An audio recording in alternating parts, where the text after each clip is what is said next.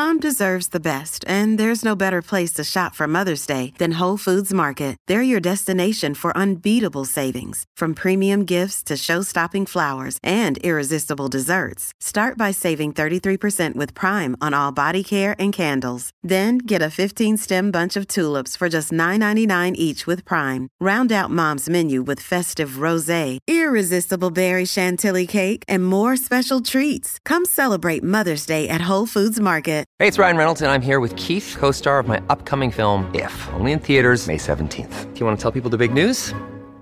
All right, I'll do it. Sign up now and you'll get unlimited for $15 a month and six months of Paramount Plus Essential Plan on us. Mintmobile.com slash switch. Upfront payment of $45 equivalent to $15 per month. Unlimited over 40 gigabytes per month. Face lower speeds. Videos at 480p. Active Mint customers by 531.24 get six months of Paramount Plus Essential Plan. Auto renews after six months. Offer ends May 31st, 2024. Separate Paramount Plus registration required. Terms and conditions apply if rated PG. Hello, everybody. This is Marshall Poe. I'm the editor of the New Books Network. NBN listeners like to read books and buy them. So we thought we'd tell you that right now, our friends at Princeton University Press are having a remarkable site wide sale. You can get 50% off books, including ebooks and audiobooks, with the code 50, F I F T Y, at checkout until May 31. You can save some real money on Princeton University Press books. I encourage you to go there and check it out.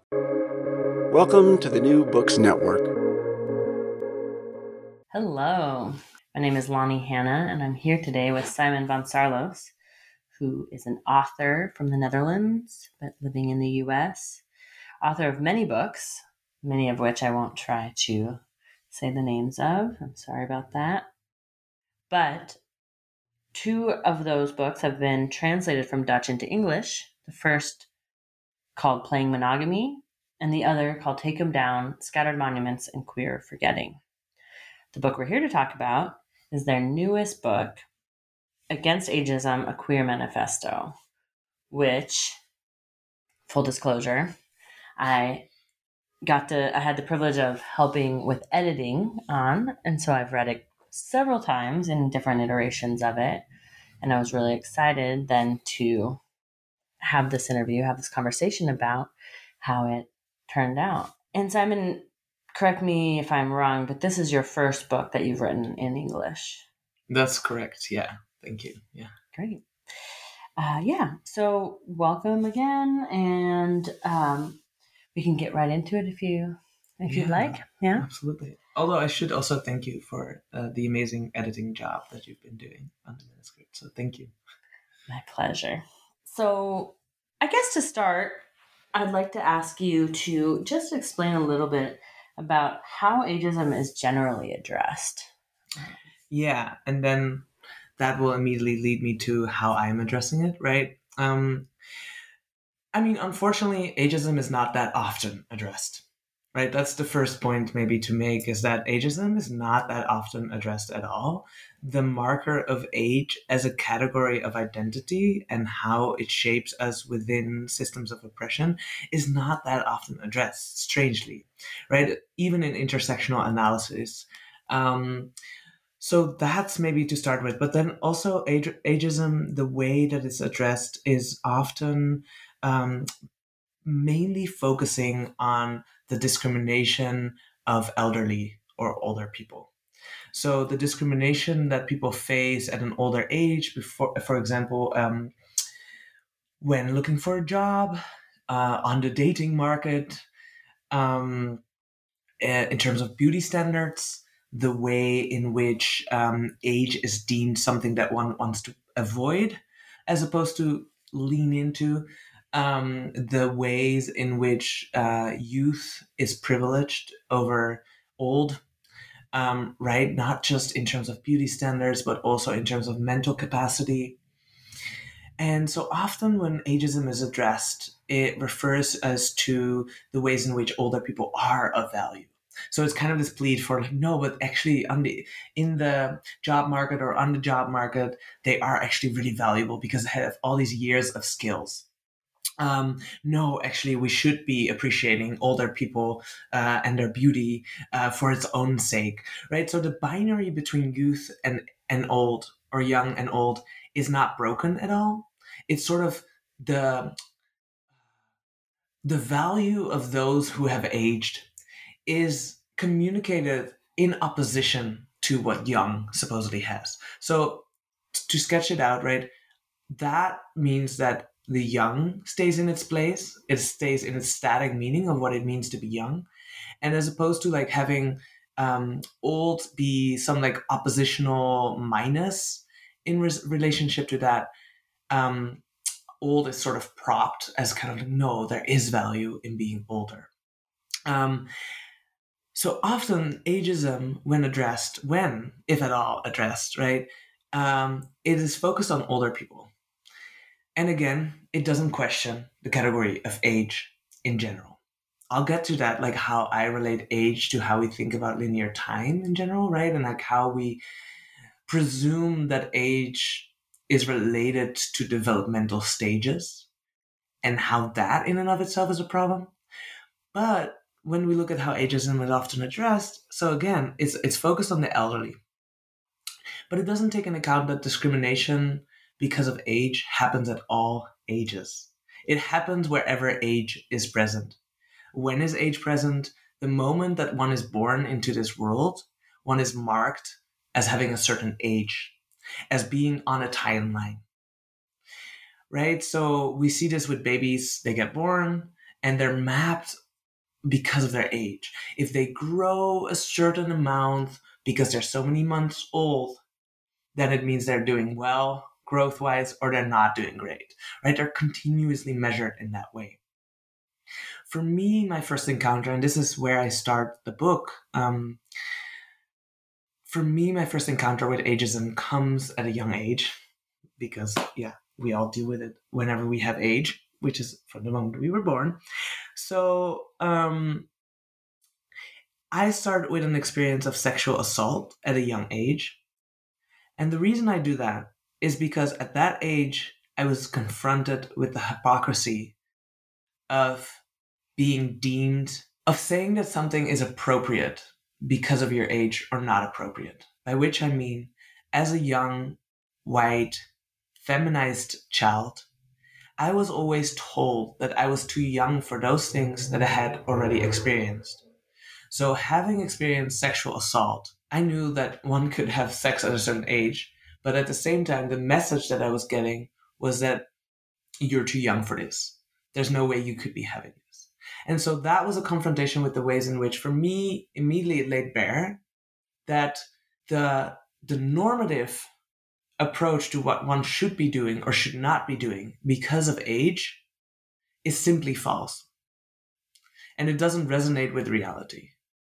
And so for me, I, I take that apart as a, as a start of like how to think about ageism, not just at the flip side, right? At the other side of the being older, but also being young and, and being in between, right? Um, so anytime one has an age, which is anytime one lives in this current world order, one is experiencing ageism. Great. Thank you. Yeah. I'm actually the the question of how one experiences ageism at a young age, I think, opens up so many different things for us to think about. Um, in this book, you um, you think about age in this relationship to protection, and there's two threads that I kind of want to think with you about in ways that you open up us thinking about protection, protection of the young of the young white cis child, right? Mm-hmm.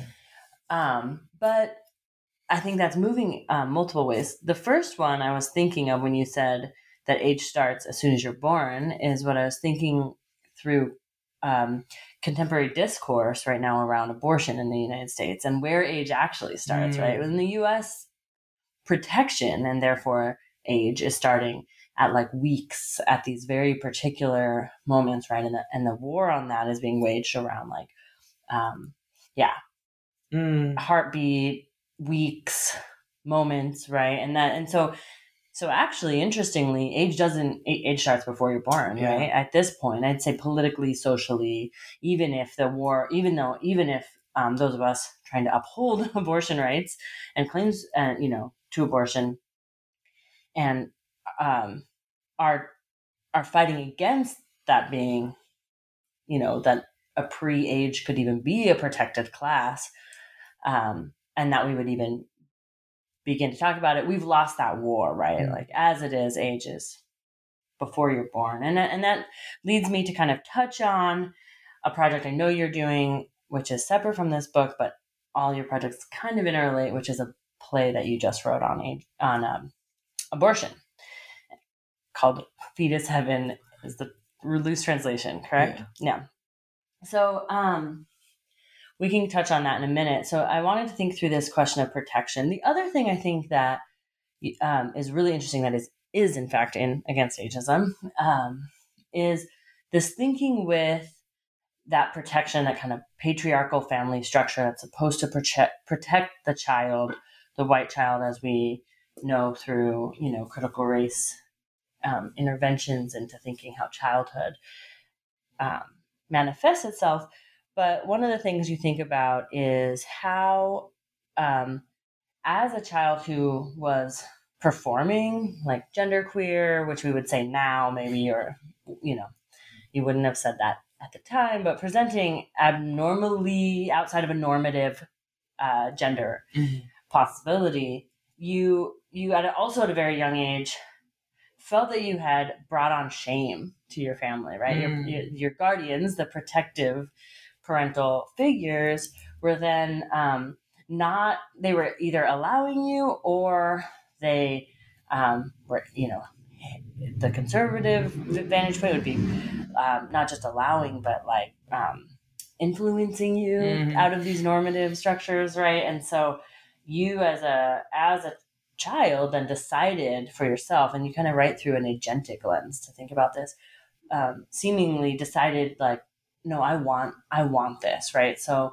Mm. um, so that kind of claiming your own consensual relationship to life which you know legally at least in the united states 18 that differs in different places um, is is actually like a kind of a philosophical worldview you take on to just to, to make sense of yourself in relationship to this like failed protective Mm. structure um yeah do you have more you want to Yeah, I mean that's super super interesting. I'm I'm really I'm I'm trying to think about how to to respond to that. So it's going to be a filled response, which is great. Um, which means that that's a great question.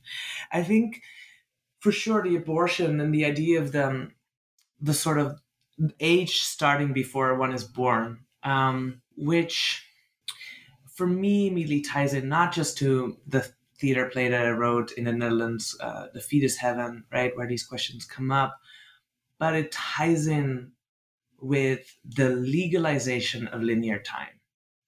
So the fact that one thinks that then can draw a linear line through the life of someone, an individual, not just an individual that we see, but also the fetus, right? This idea that one can draw a line and put them in time. And I think that's something that I've been obsessed with quite a for some quite some time actually. Like that's also in the book Take 'em Down, Scattered Monuments and Queer. Um, forgetting resonates and, and and and is driven by this question around time, right? Like what are the ways in which time maps our life? And in relationship to your question about protection, what are the ways that one when one falls off that very slim line of that mapping of time, uh, one is either criminalized, um, may like erased, right? Like all of these ways in which um, the the framework of inclusion happens. You're still in it, you're still implied, but you might be excluded, and you might be portrayed as other, right? And age works in that same way. I think in regards to abortion, this question of legalization immediately also comes up, right? Is in the ways in which, in in what ways has age been? In what ways has the notion of age developed in re, in relationship to this kind of legalization, right? On one hand, one could say like, okay, the notion of the child came up in the Industrial Revolution in relationship to labor rights. So there's a lot of ways in which we immediately and cannot, in some ways, we cannot disjoint age from its its sort of legal, not just its actual legal quality, but its its legal affect, By which I mean, indeed, like you're saying, protection, right? The fact that it has, it brings us to the to this feeling of something needs to be protected here. When we're holding on to, right, like the moment that somebody said, like, what if we didn't have lives where age played any value? What would it look like? And then people would be like, yeah, but biologically you age. And you're like, yeah, there's other ways to address biological, and I'm making air quotes here, age. And this is maybe also where in the book I'm going into disability studies, right? Where this idea that we know what aging looks like and how it relates to one's abilities is completely false when looking through a disability lens, right? Because we have so many different forms of bodies and we have so many different forms of abilities that age is just a normative marker that doesn't even resonate with reality, right? And um, the fact that you want to say something, no, oh, um, the fact, so the fact that age brings us to this legal feeling, you know, um, has to do with this quality of protection, right? Like it has to do with the feeling like, no, we could not do without age. And here you see immediately, right? Like, or hear when listening, you immediately hear how it resonates and intersects with all of the other markers of identity that we think we cannot do without. But once we're in it, we're so deeply stuck in it and so deeply confined by it. And in relationship to this, so when I'm saying I'm, I'm sort of circling around it, right? But like this, this legal affect or this legal feeling around age, well, coming back to this idea of like labor rights, we think we need to protect a child because of a rights discourse. Um, and I question that. totally. Yeah. yeah. I mean, we see roll, rolling back of the those legal structures happening right now, at least in the U.S. context. I'm sorry, I keep bringing this U.S. context. It's just where I am and where I've been doom scrolling for the last few months, years, lifetime. Um, but it is interesting this question of labor. I really like thinking about the child, the the figure of the child, the um, yeah, the conception of the child coming up in relationship to labor. You know, the rights of children to not mm-hmm. work, and then the fighting, the contemporary kind of fight against ageism, um, taking place in response to the elder being allowed to work. Right. Yes. So, um, you know, if you're not able to work till you're 15 or 16 legally, um, you know, you you should be then allotted the like respect of having the ability to labor well into your 80s now, right? I mean, look what's going on. In, we can move out of the U.S. context for a moment, right? They're pushing the the um, in France or another retirement age. Excellent, yeah. excellent images coming from um, the streets burning in in response to the retirement age? Yeah. So this question of labor is like um, very poignant. I think when I read this, when I was editing it a year ago, I was thinking, oh, this is so interesting, you know, and, and I've seen so many different themes sort of come to the surface around protection. We're seeing this also with trans children in the US, right? The the rhetoric of the protecting of the child, and it's very specifically how you name protecting the white cis child, right? The protecting the gender of the child being in, within a normative framework. Um, that that temporary fight was heating up, clearly moving, but I couldn't have known at the time that I was reading this book first that by the time it would be coming out, we'd be in such a huge fight around protection mm. of the mm. child. So, um, yeah, so it's really poignant to think about this thing, and and you're right. Um, what's interesting to me about against ageism is that you are trying to unsettle all of these normal normalized categories mm. of age right? Because the fight then becomes we're fighting on the level of discourse but the discourse is staying the same. Must protect the child must protect the child must protect the child must protect the child protect the trans child protect the trans child right? And i think we've seen this time and time again in this kind of like rising fascism in the us context specifically. Um, protection becomes or the discourse if the discourse is the same we're often losing on the level of discourse i would say we def- that's definitely true of the abortion mm. fight right Yeah, you know what it makes me. I mean, I also realized that you had another question posed earlier around the agentic lens and consent. So I'm going to try and tie that those two in in some ways because something that you said made me think about how um and not and not to bring everything in right but like how for me something that you gave me was just realizing how most of my work tries to follow an anti-work agenda which is a weird sentence to say right? Like as a work addicted person being like having like an anti-work agenda. My work is about anti-work. But um you know this is of course not it's not about work as in writing books that nobody buys. It's about work uh, in relationship to the economy and and and what is proposed as thriving. And i think for me and i'm looking at like take them down scattered monuments and queer forgetting where i propose not just monuments that supposedly commemorate history in different ways or like treat history different altogether but monuments that fully interrupt the flow and ongoingness of the present moment. So not monuments that help us stand still for a moment, but monuments that fully stalled the current moment and not being afraid of that. That is kind of part of the argument and take them down. And I think for me, age, right? Like when we talk about the the rights of the child, and the protection of the child through saying like okay below 18 for example one cannot do certain things. One does not have agency right? We're also talking about voting rights for example. And it's all proposed as a kind of protection even beside the things you were mentioning around like trans children in this current moment and the and the, the securing of white um, cis futures.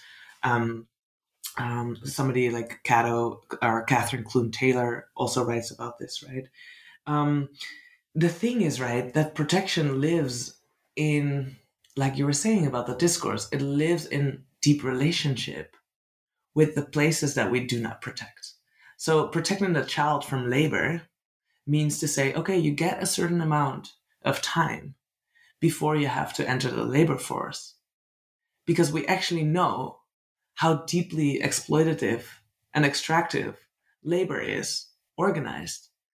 And so we're protecting you from that or against that and so instead of extending the rights of the child and saying, like, okay, you get a few extra years off of exploitation, for me, the question is, of course, okay, so then labor should not exist at all, right? Or the way, or heterosexuality should not exist at all.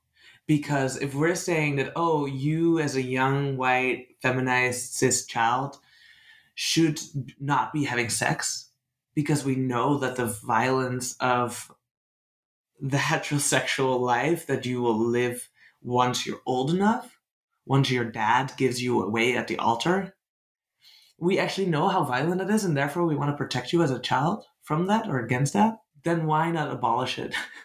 abolish the heterosexual life that you're eventually going to be leading altogether. Right? And that draws in, for me, around your earlier question around the agentic lens. So what I indeed try to do is um, I call it almost like a trans reading of a moment of sexual assault early in life, where I'm saying, look, I know that this has happened, and I know I was in certain terms, I was a victim of this happening. However, how I have lived with this experience for multiple years now, decades, I have felt a kind of agency around that memory. Because first of all, it's my memory. I do not know that. I don't. I don't know the other. Like I don't think about the other person. It's I experience it from my position. There might have been some dissociation. I don't know. But like the only thing I have access to is my own narrative in it. And so from that, and maybe this is also tied to like having agency, right, in, in creating one's own narrative uh, by writing, for example. Of course, like this is not disentangled from privilege at all. But I'm writing really about my own experience. It's not saying anything about what other people should feel around their assault experiences. And I'm saying, okay, I had this experience of agency. I even think that I had access to feelings of desire. One could pathologize these feelings of desire by saying, like, yeah, you just wanted attention, or you know, if somebody had else, some like a parental figure had given you attention, it would have been different. You can do all that. But I'm saying no, I'm staying with a desire.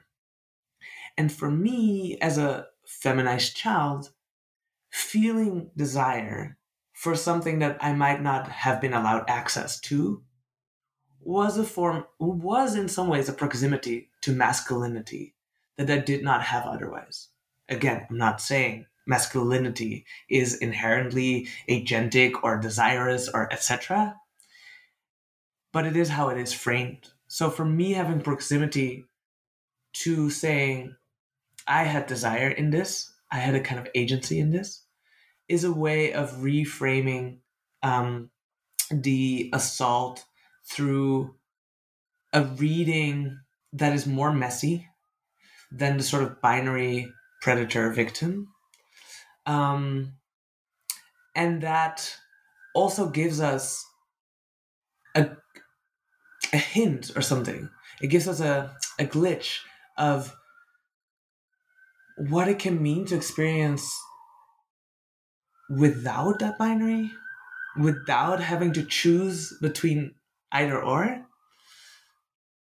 That is one thing. The other thing that you mentioned um, in relationship to um, childhood shame, parents, um, is around consent, right? And I think this, I'm just riffing off on the same question around the binary. Um, for me, the question around consent is, especially in queer spaces, we see a lot of like attempts towards healing, saying like, oh, we just need to learn how to practice consent. We get consent rituals, even. Um, and you know, like we'll practice with consent by saying like, "Can I touch you? Yes, you can touch me. Can I touch you?" Right? This back and forth of exchange. I'm not against those interpersonal moments, and I understand the need for those practices. I am, however, questioning consent as a solution when the conditions of possibilities that consent drives from are left unquestioned. If you can say yes or no, if you can say what you want within the current framework, there's no way that it's not going to reproduce or produce violent violence. Because the conditions of possibility that are in this moment are shaped so deeply by violence that the idea of consent being a way out does not unsettle to, to use the word they were using the frameworks through which we are able to access consent does this make sense, or should I back up somehow? I don't know. Well, I th- I think it makes, I, yeah, it makes sense. But one thing I'm curious about, if if you could draw out a little more, um, is how cons- consent, if it is upholding the same categories that reproduce violence or are violence, um, the conditions of possibility, um, if it doesn't unsettle that, how then does agency unsettle that? Does that make sense mm. in some way? Like, there, um, I'm curious about the difference in this particular example, or um, in in various examples that you you bring throughout the book. Um, how agency and consent kind of function as different mm. categories. Yeah.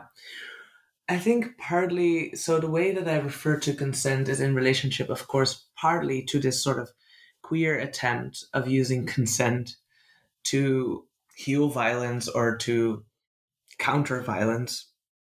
And the ways in which it as an in, it is claimed as an interpersonal potential which takes it out of the legal framework which could be an interesting reclaim. I think it might be problematic simply because of this legal feeling that i was describing before right which is that we have not been able to de- detach ourselves from the idea that the legal will not protect, the legal will not bring justice. And so, by already reclaiming or something, uh, the interpersonal ritual of consent, I think we are forgetting a step around how we are affected by legal feelings and thinking that we find somehow a kind of justice an interpersonal just situation, which takes away the failure of the individual. It doesn't it doesn't take in account the absence the actual absence of the subject right? It fully it fully has the idea that um, there are two subjects that are approaching each other and can meet each other and hear, hear each other and that they are in the same language which of course the reason why consent in some ways flourishes so well in the us empire is because it, it, it requires a hegemonic language anyone who's in an interlingual situation for like daily survival knows that these things will be messier than that. So that is the interpersonal ritual of consent among queers, right? And I'm writing against ageism also partly in response to my relationship to queer spaces. Because also in queer spaces, I also write, for example, about an intergenerational relationship uh, where my partner, um, now ex partner, uh, or other previous partners are multiple decades older than me and how we have been like on the street we we are approached as mother and child um, in most spaces but also in queer spaces. Um, the lack of embrace or the lack of understanding of having intergenerational intimacies and not using language of like um, and sorry, I'm going to back up a little bit. Not having intergenerational intimacies in queer spaces, but not just that, also having young queers completely distance themselves from pedophilia, which is a form of, I understand that, right? That has a, a history that's super understandable in the 70s and 80s, and the way that, um, was it, uh, sorry, I'm just trying to think of the American name. It doesn't matter. Um, the ways in which LGBT life has been conflated with pedophilia. It doesn't go just back to the 70s and 80s, right? It's it's ages and ages old. So I understand the need for distancing oneself, but another measure of protection is happening there. And so the ways in which queers take over a lot of right wing language, saying like, oh, pedophilia, again, I'm not pleading for it. That's not the issue here. It's about what slippery slopes are we allowing ourselves to roll down on in order to protect oneself as opposed to right so for me against ageism is written also in relationship to my frustrations around queer queer language queer discourse um, the other aspect is consent in relationship to actual legal frameworks um, so again in the interpersonal, the legal is forgotten. In the legal framework, like how we see the response um, to Me Too. And I know you have written about this and have created also an exhibition, Take Back the Fight, which is in some ways, right? I mean, you should probably say it yourself, but how I have understood it is um, about what happens in the aftermath of Me Too and how to not have carceral approaches to. Is that how I should say it? Well, it was a exhibition I uh, co-created with some folks at Interference Archive, and it actually came out before Me Too. So we were already for the year or two prior to that uh, that move that hashtag movement starting, thinking already about the histories of anti-carceral approaches to mm. sexual assault, ways to address harm, specifically the harm of sexual assault in various communities across the U.S. Again, um, but also actually we were able to kind of expand that exhibition um, to North America, thinking through some um, Latin American examples of um, anti-carceral approaches. Um, yeah, that yeah. exhibition. So it was pre Me Too, but it yeah. became hyper. It, it, it launched right as Me Too launched, so uh, by happenstance. So it became um, rather rather relevant within that moment. Yeah. Yeah, and, and, and apologies for reproducing the relevancy in that sense of Me Too, right? That it swallows almost the history of this exhibition and project uh, way before Me Too. But I think, right, one of the things, um, one of the things that brings us to, right, is like how the institutional, resp- uh, okay, sorry, when you're saying, right, like it launched at the same time as Me Too, of course, when we're looking at this, it's the institutional, like the institutionalization and the institutional response to sexual assault that becomes of interest because there's no way around it for institutions.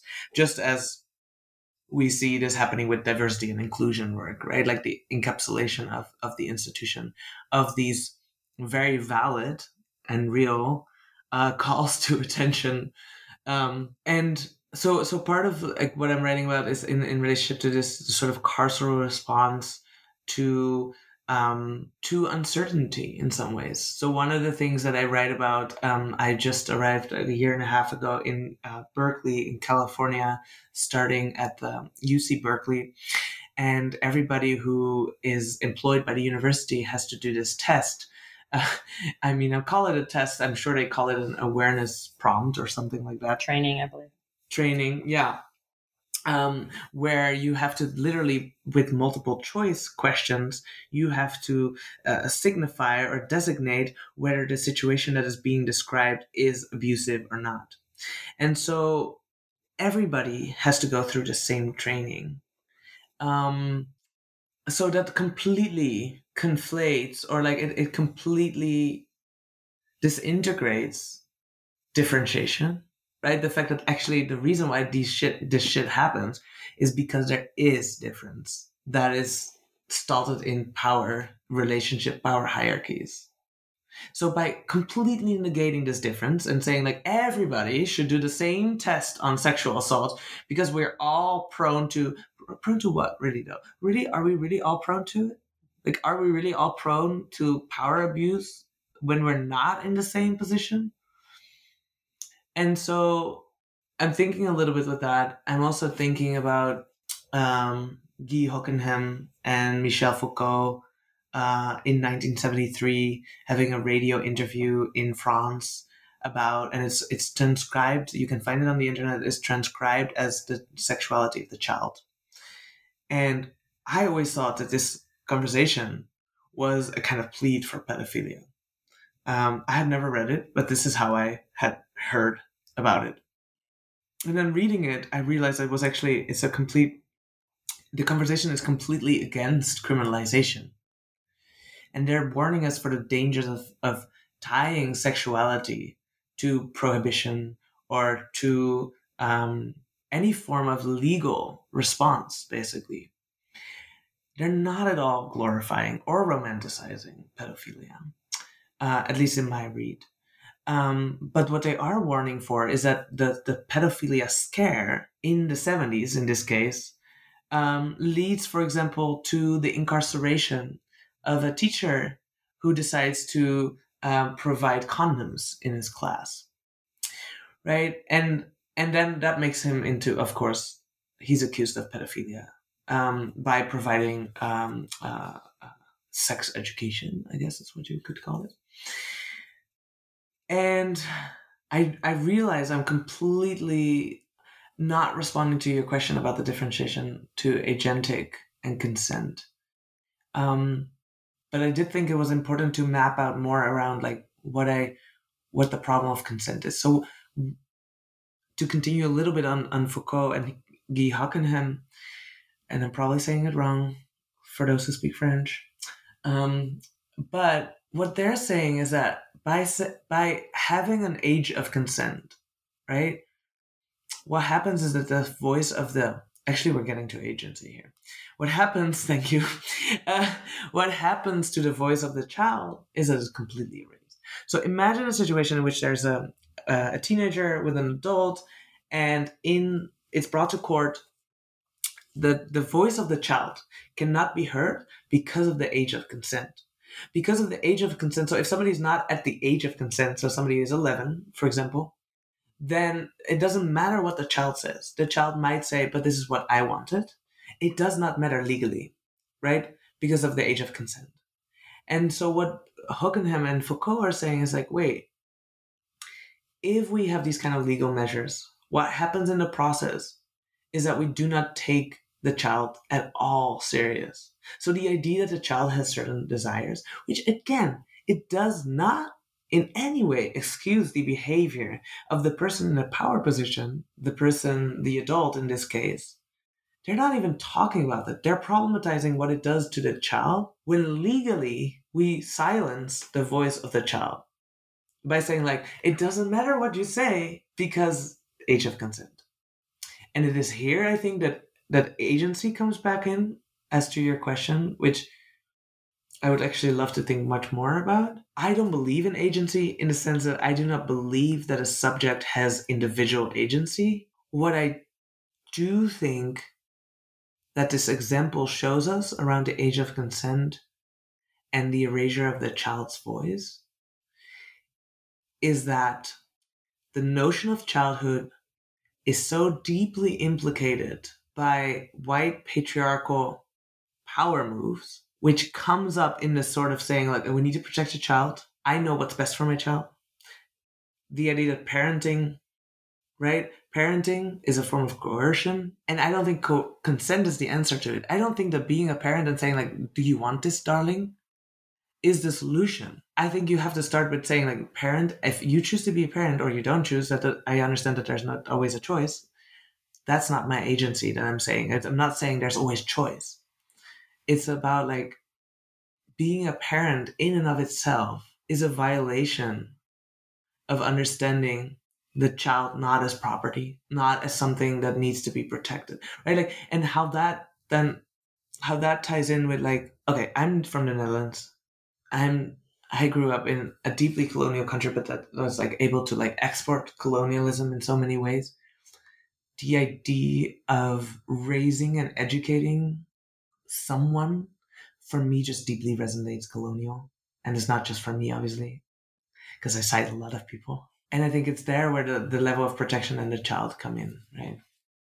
Yeah, no, and yeah, that makes sense. I also think one of the important examples that you're drawing from in your book that you haven't mentioned here is QAnon's obsession with pedophilia, which we see, you know, again, the relevance of these of this discourse that you're touching on has like accelerated in such a way as we see that particular protective measure, that measure of warning, um, which I think Hocquenghem and Foucault are also talking about. Um, I'm sure I'm not pronouncing right, um, but are also talking about in that they are thinking about protection. Um, or they're thinking about criminalization and specifically the criminalization of queer men. Mm. I think in their mm. in their moment, but of of queer gay men of a gay subject, right? Mm. And that, and mm. like look at the drag conversation in the U.S. right now as we see the way the like QAnon obsession with pedophilia, which you point to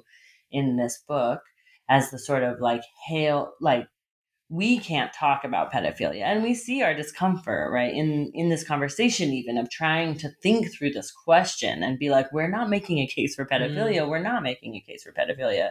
We're not making a case for pedophilia. But also um we are thinking with the terms that are out there constantly and depending on who's saying it and how much they uphold the status of proper protector which as like queer people trans a trans person in the world right? Um, you don't get to uphold that status as protector.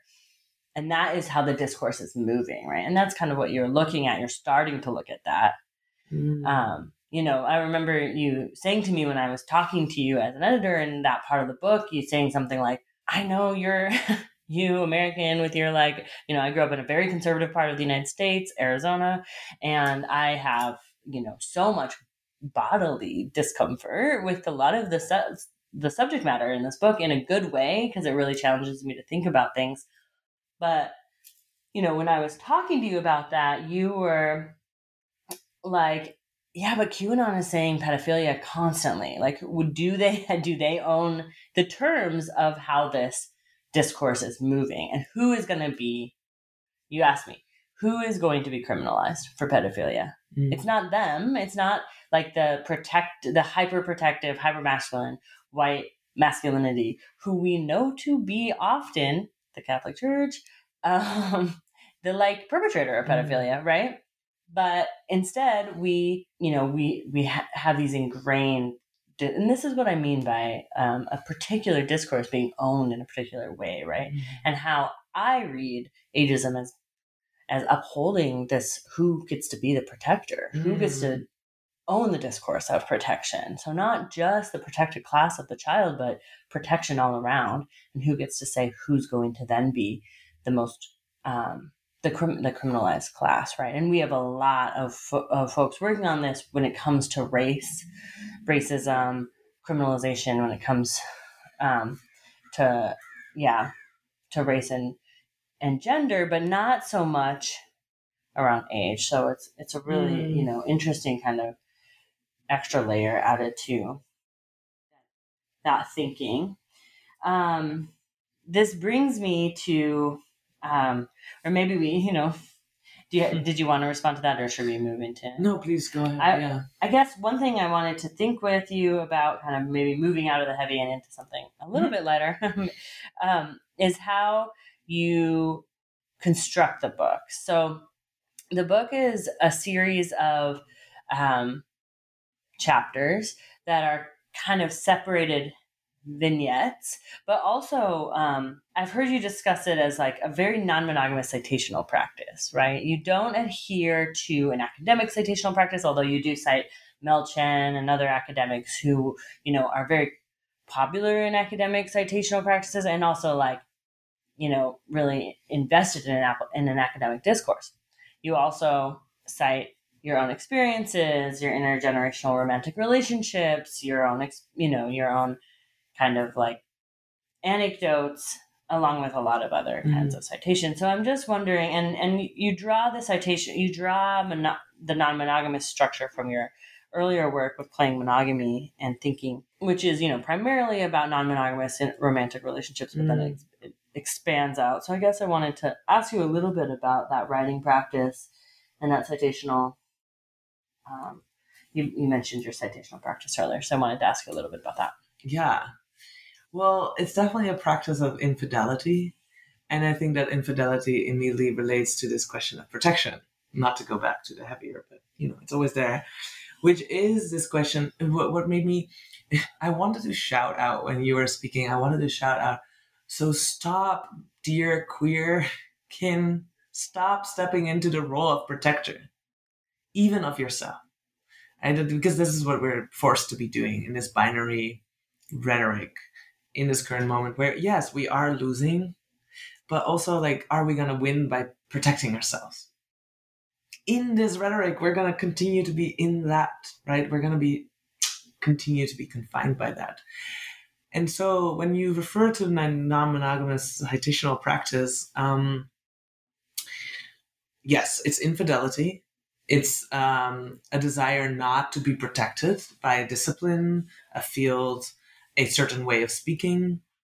Um, that does not mean that I don't have insecurity sometimes about which terms am I using, because if you're not following a certain lead of a field, you're most likely going to use certain words wrong, right? And, and, and, you know, besides the fact that English is my second language, um, of course, it comes from a kind of privilege by which I mean infidelity is easier when one has a kind of security around having access to different disciplines and different theories and different work, um, not having to prove oneself necessarily in one field. Um, but I think I, I, I'm just going to sort of centralize the infidelity around it now.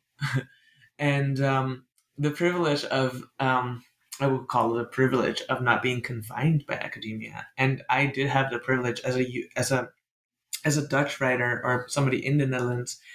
Uh, I my first access comes from uh, writing for a larger audience. I have been writing columns for a large um, national newspaper in the Netherlands three times a week, um, where I was employing theory in some ways into these personal narratives.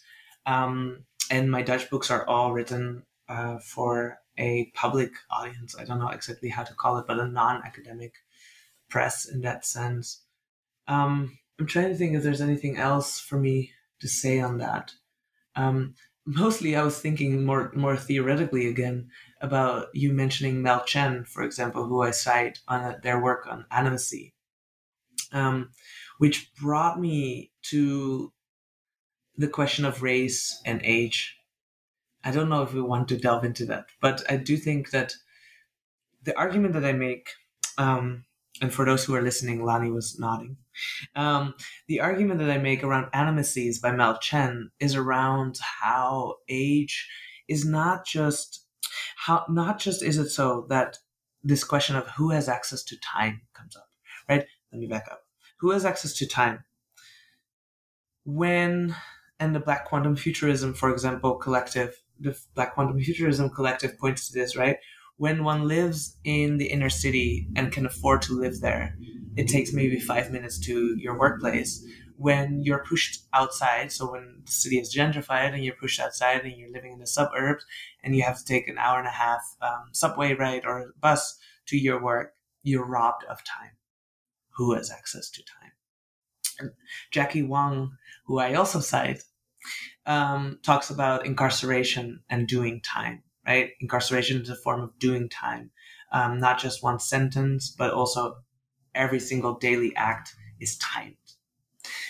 Um, or whether, for example, you have access to email, which would shorten the time in which you could communicate versus having to write letters. Um, so time relates to race in such deep ways in this question of who has access to time we know already, for example, from the work of Brittney Cooper, but many others as well, right, that life expectancy is racialized. Um, the life expectancy of Black people in the US is lower than that of white people. Time relates immediately to age, right? If you have access to time, you have access to age. So, for example, when it considers um, the age of voting, um, I related to this question not because I think that voting is going to help us anything, but when we say we live in a world where voting matters, then at the moment that we put the the limit or the starting point, I don't sorry, I don't know exactly how to say, it, uh, at 18, those who have short have a shorter life expectancy are robbed of votes, quite literally, right? So that's how I point to um, uh, time age, and race.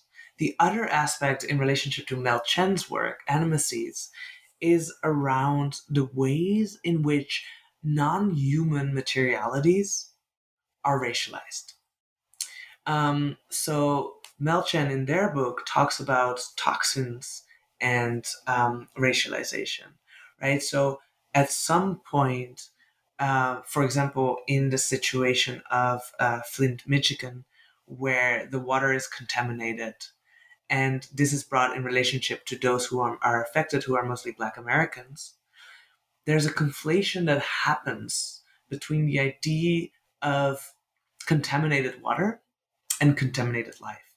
And so that's the animacy border that they diffuse, right? Is that to say that one as a human body can be protected from these material but non-human um, projections, the body cannot be protected from that. You're not, and here we come back in some ways to agency. You're not as an individual protected from the environment that you live in. Not just are you inhabiting toxics, also in the media narrative, for example, you are brought in relationship to this, these toxins. So there is no way in which we could separate yourself from this. Age, something similar happens in terms of conflation. Um, the portrayal of age is so focused on the white body. Like just if you think of an image at the moment, right? Like the, the fear of wrinkles, the fear of graying hair. It all comes with a certain skin and with a certain hair type. So visually, there's a way in which age and whiteness are so deeply interrelated, and it's not addressed enough. Um, and so, and of course, the fact that one expects to have access to age, right?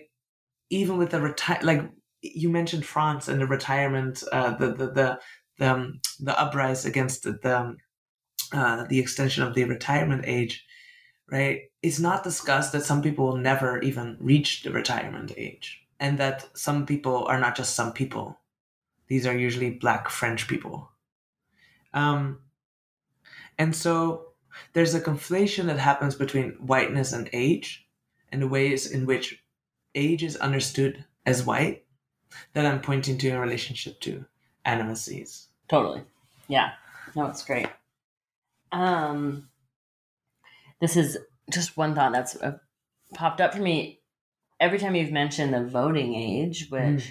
you talk about in the book, and I don't think I thought about it when I read it first, but I'm thinking about it in this conversation that in fact the protection, yeah, I mean, this time you said like people are robbed of the right to vote, and I remember that being something I was, you know, very angry about when I was younger, uh, below the voting age, yeah. but um, because I came, um I can you know, right now we're celebrating the 20 year moment from when the U.S. invaded um, Iraq, and I was 17, and I just remember being so angry mm-hmm. that I had no no say or something.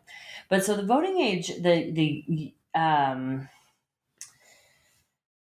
which now I don't have the same feelings about mm. voting and agency or something. But you know, as a young person um, who was demonstrably against that decision, but couldn't, but felt really kind of protect, you know, or yeah, stripped of my ability there or my my voice, if you will. Um, and but the the the not allowing certain ages to vote or certain races to vote, right, which we see time and time again, and every time there's an election, but also you know, historically, we can look at that in the arc of the of U.S. Um, or gender, not allowing certain like categories to vote isn't about protecting the child. Like the age of voting isn't about protecting the child, right? It's about protecting the state, right? Mm. So there's mm. also the way that protection comes in, and the state becomes um, the protected mm-hmm. class or the protected space and i think there's something to be thought about i mean it's you know moving forward maybe there's something to be to think about in in the way that protecting the state is also protecting the amount of time it takes to discipline people into a politic that you want them to vote right mm. so you mm. have to um, you have to force people to accept their exploitation to a certain level and you need time to do that or else mm. they will be mm. unruly they'll be un, un um, ruled unable to be disciplined into voting the way that's you know the their the desirable mm. direction or something so that's just something yeah. to think on as we move but i guess um, what that does do if you think about you know what i did there is also thinking in a very linear time structure and one mm. of the mm. pieces that's really interesting um, and upset in your book is a question of linear time. So you you think through the Black um, Quantum Futures Collective, and you think through Crip Time. Is there anything that you wanted to kind of expand upon? Yeah. I think that's that's super fascinating what you brought up. I, I want to respond to that, um, and I think maybe that will get us to like maybe saying something more about um, firstly is like this question of plasticity, uh, right? This idea that there's something to be um, changed, that there is a potential for change, and that that change is always linear and progressive in some ways. Um, so the idea of plasticity in relationship to the child, which comes up, and I cite, for example, Jules Gill Peterson around that, the history of the transgender child, and the way in which the white child, especially, is still deemed to be changeable. And so, therefore, you see this, right? You see this in queer discourse again, protective discourse again, right? Like this idea. And I'm, again, you know, I'm not at all, I'm not at all, let that be very clear, against medical access for kids to uh, trans healthcare at all. But what you do see is this idea like you have to be quick. We have to be fast because the earlier we have uh, trans healthcare be accessible to trans kids the less legible the less legibly trans they'll be at a later age right? So there's a kind of fixing quality there that is happening around the plasticity the presumed plasticity of the child as opposed for for example celebrating the fact that some things change differently. It's not that they do not change at a later age, they just change differently, right? And, and not being able to perceive that comes in some ways uh, with this kind of ageism. um, what you said about the state educating one's into its own one's own exploitation in some ways it needs time for that right it needs to train you in such a way that at 17 you think you can change the world by reaching 18 so that you can vote as opposed to already having practice with the fact that you cannot change the state by voting in its own system right I think that's super interesting. And I think it relates also to this question of plasticity because of how boys will be boys, by which we mean white boys will be boys, meaning that they get access to childhood way longer than, for example, uh, black teenagers who are treated as adults in the in the in the criminal system and not in the juvenile system, right? Um, and of course, we've seen this discourse of like boys will be boys at all times. So again, this question of who gets access to childhood, not always the legal framework, right? It's not always, oh, beyond 18, one is not a child anymore. No. An adult man at 58 can still be a child or be or have access to being demanding to be treated like a child. Another aspect right of infantilization. So this is all about like where does one have access to childhood as a framework of one's own protection? Another aspect i address to for example is um, uh, the infantilization of older people right um, so for example i have there's a chapter there that's called fuck your racist grandma which refers to a t-shirt an artist made that says fuck your racist grandma which is this idea of like oh i will not tell my grandmother that what she just said of course it's also gendered what she just said is racist because she might not be able to handle it. Which, or for example, coming out, right? This idea of like, oh, I'll not tell my grandparents that I'm trans because they will not understand. Which places the grand, which places the conservative point of view back in time, which is simply not true.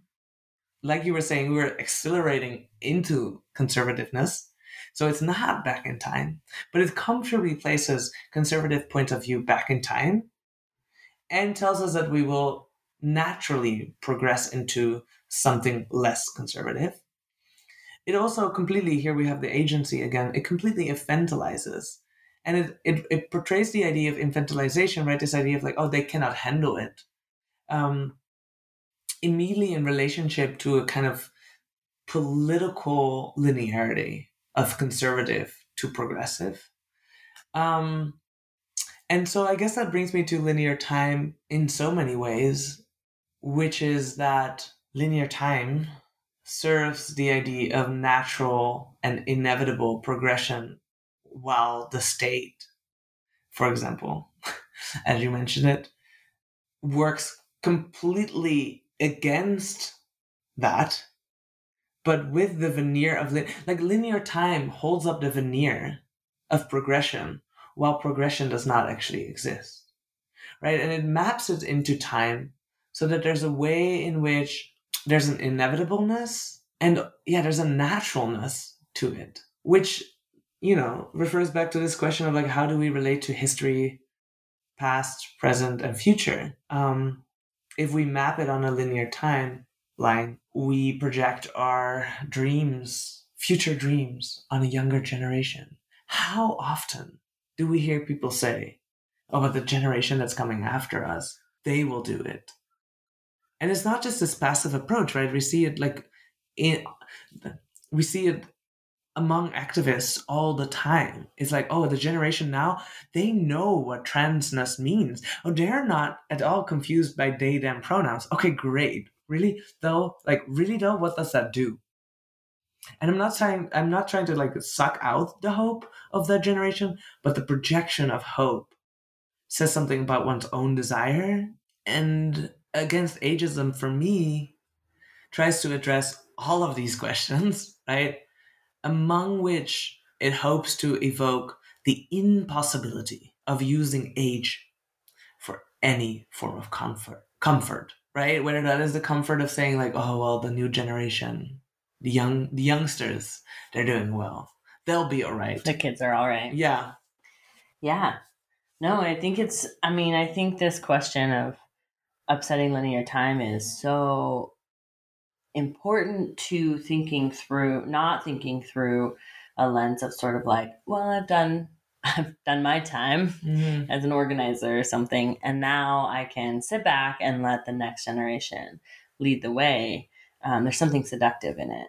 I'm not gonna lie, but it's not the it's not in any in any way taking any kinds of responsibility Mhm. for um, the like way we stir the pot and then just let Mm. things settle on on someone else or something. And I think, you know, I've, there's a couple of things I wanted to point out. One, if you're interested in this question of plasticity and intergenerational knowledge share, there, um, at, the, at the launch of this book in uh, Vancouver at um, Emily Carr University at the Libby Leshgold Gallery, J. Logan Smilges and Yafna really also engaged with the book in this question of plasticity and Mhm. fungibility and um, and intergenerational knowledge share and thinking how this book really unsettles uh, linear time with those things so it's uh, just a reference to that video is available online if people want to get a little deeper into that plastic, plasticity question um, but yeah, the other piece that I that I just want to respond to is that infantilization and and the frustrations you feel. I mean, I think anyone who's cared for someone as they physically age, right, sees this. I remember, you know, after my my maternal grandmother, my tutu, could no longer walk, and I, I had to move her into you know her into a care home um, for the physical care that she needed um, which had nothing to do with the kind of emotional care that we were, you know, that she could still garner for herself and intellectual care. And um, people would, but I physically was carrying things, you know, she, she couldn't walk.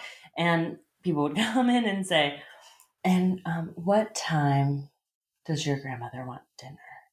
You know, and I'd be like, I don't fucking know. She's sitting right there. Ask her, you know, and and I think this is this kind of conception, also this infantilization, um, that people lose the ability to make decisions for Mm. themselves, even the most simple ones, um, and they lose the ability to.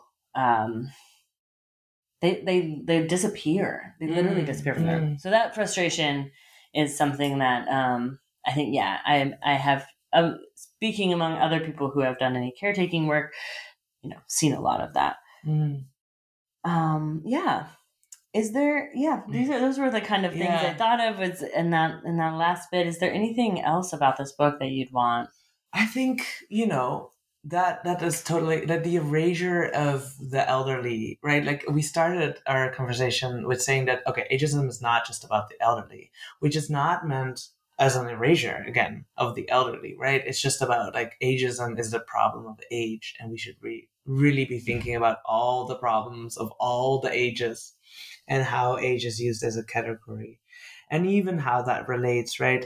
when you mentioned linear time, somebody like Denise Ferreira da Silva, um, thinking about linear time in relationship to spatial uh, mapping. So the idea, for example, that when one points to a cert to the global south, for example, it says developing countries, that we are projecting not just an you know an individual timeline, we're projecting a timeline onto the map of the world and the map of the world in itself is a construction, right? Like, so the way in which we spatialize time is really important. Also, you mentioned, of course, Black quantum futurism. They say like all time is local, um, and I think I think that's really important to to continue to like not just think about time and in like it, it installs rules on us every single day, not just when you're incarcerated, for sure if you're incarcerated, but every single day. Rules through time and through age um which can go as as easy as like oh that's not age appropriate what you're wearing right now um to you know having to show up somewhere at a certain time we we come back to our anti-work discussion uh right? Clocking in clocking out. Um so the spatial aspect of of time. Um I I want to jump in and Yeah. just say um, the the the point you brought up about developing the de- development as a progressive t- narrative around time that's entirely forged through colonial time Mm. right entirely forged through these colonial and imperial relationships we've talked a lot about the US as center of empire and i think the most incredible thing about this book and that i hope people read especially in the US uh, context um, because I think, or the U- U.S. Americas, the Americas maybe more broadly, um, you know, wh- one of your one of the folks speaking, uh, Yafna at the at the launch said this book messed me up, you know, in Mm. such an enticing way. But the reason this book messes us up, in I think, is that it ties every aspect of these questions of time to these histories of violence that shape the very foundation of the discourse that we're speaking. And I mean, we talk about this a lot.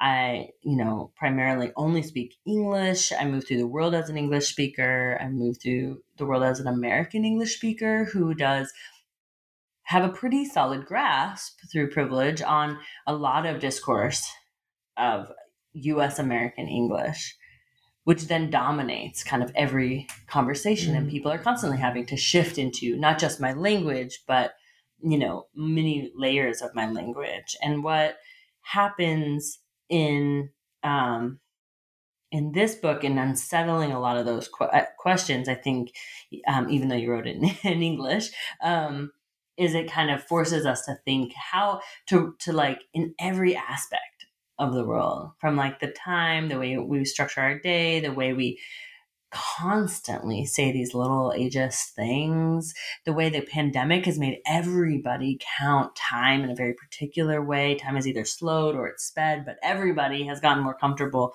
aging in a framework that they imagine to be like more comfortable on the couch Mm. right and that discourse that's dominating that this book calls into question how how much it is the discourse of the discourse of the center of empire and how that empirical understanding of time and age is then hoisted on people in to varying degrees in Mm. different levels right but the the question of like um developing nation right as a framework that has a linear time progression that was entirely created through empire Mm, mm. and the stripping of resources, right?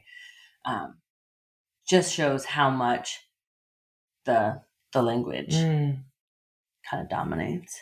This. Yeah, I think, I mean, I would lo- want to leave it at that because that's such a great way of framing the book.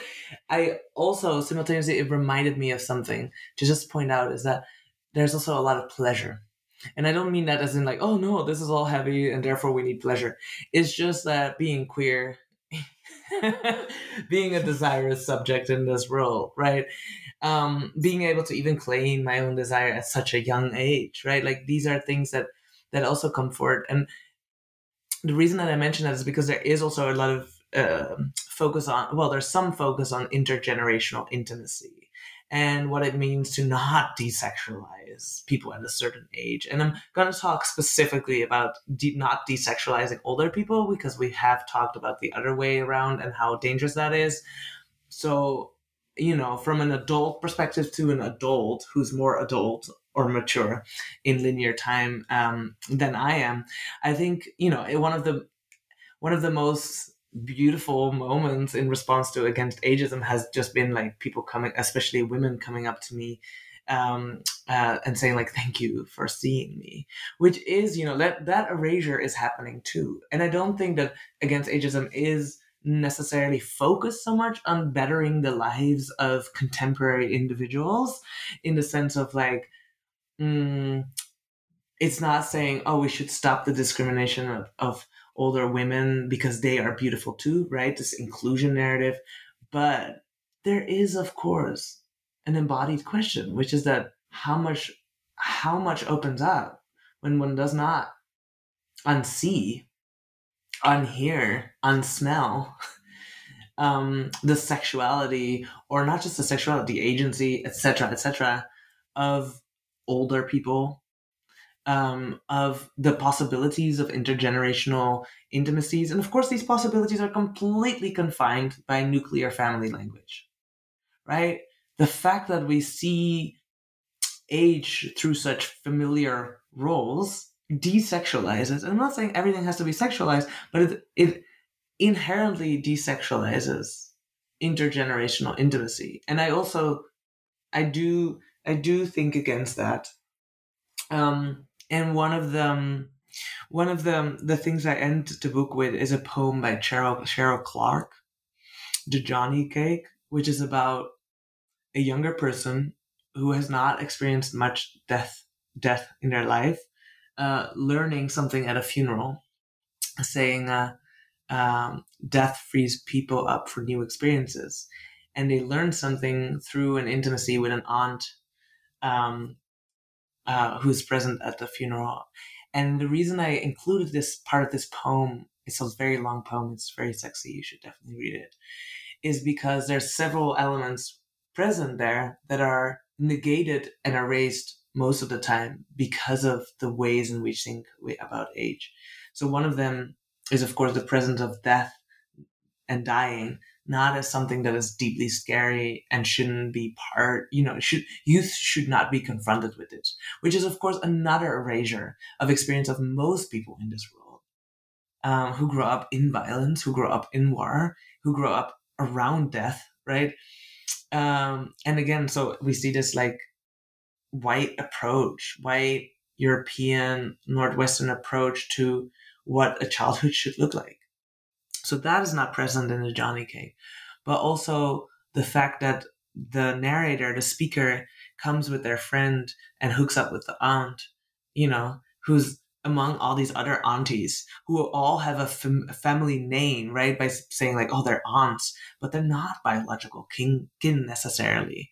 And so like this messing up, um, this messing up of this family language is really important for me. The other aspect is that they have sex in not too explicit terms, but in pretty sexy baking terms, um, kneading the dough and everything.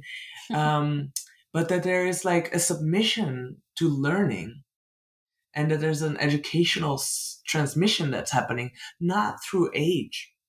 It's not that the aunt teaches the speaker something because the aunt is older than the speaker.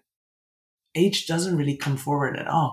It's by not having had a certain experience that one learns from somebody who has had a certain experience. So it completely obliterates the necessity for age as an anchor to say, this is something you need to learn, or it, it obliterates the idea of an, a linear exchange. And instead, there's like an atmosphere of exchange as opposed to a mapped out exchange. Yeah. Yeah. No, I love that. I think that's probably a great place to end, end with the desirous and the desiring. um, thank you so much for talking to me about this book and for writing it, uh, letting me read it in its earlier stages. And um, yeah, I hope I hope other people get a chance. Thank you so much, Lani Hanna.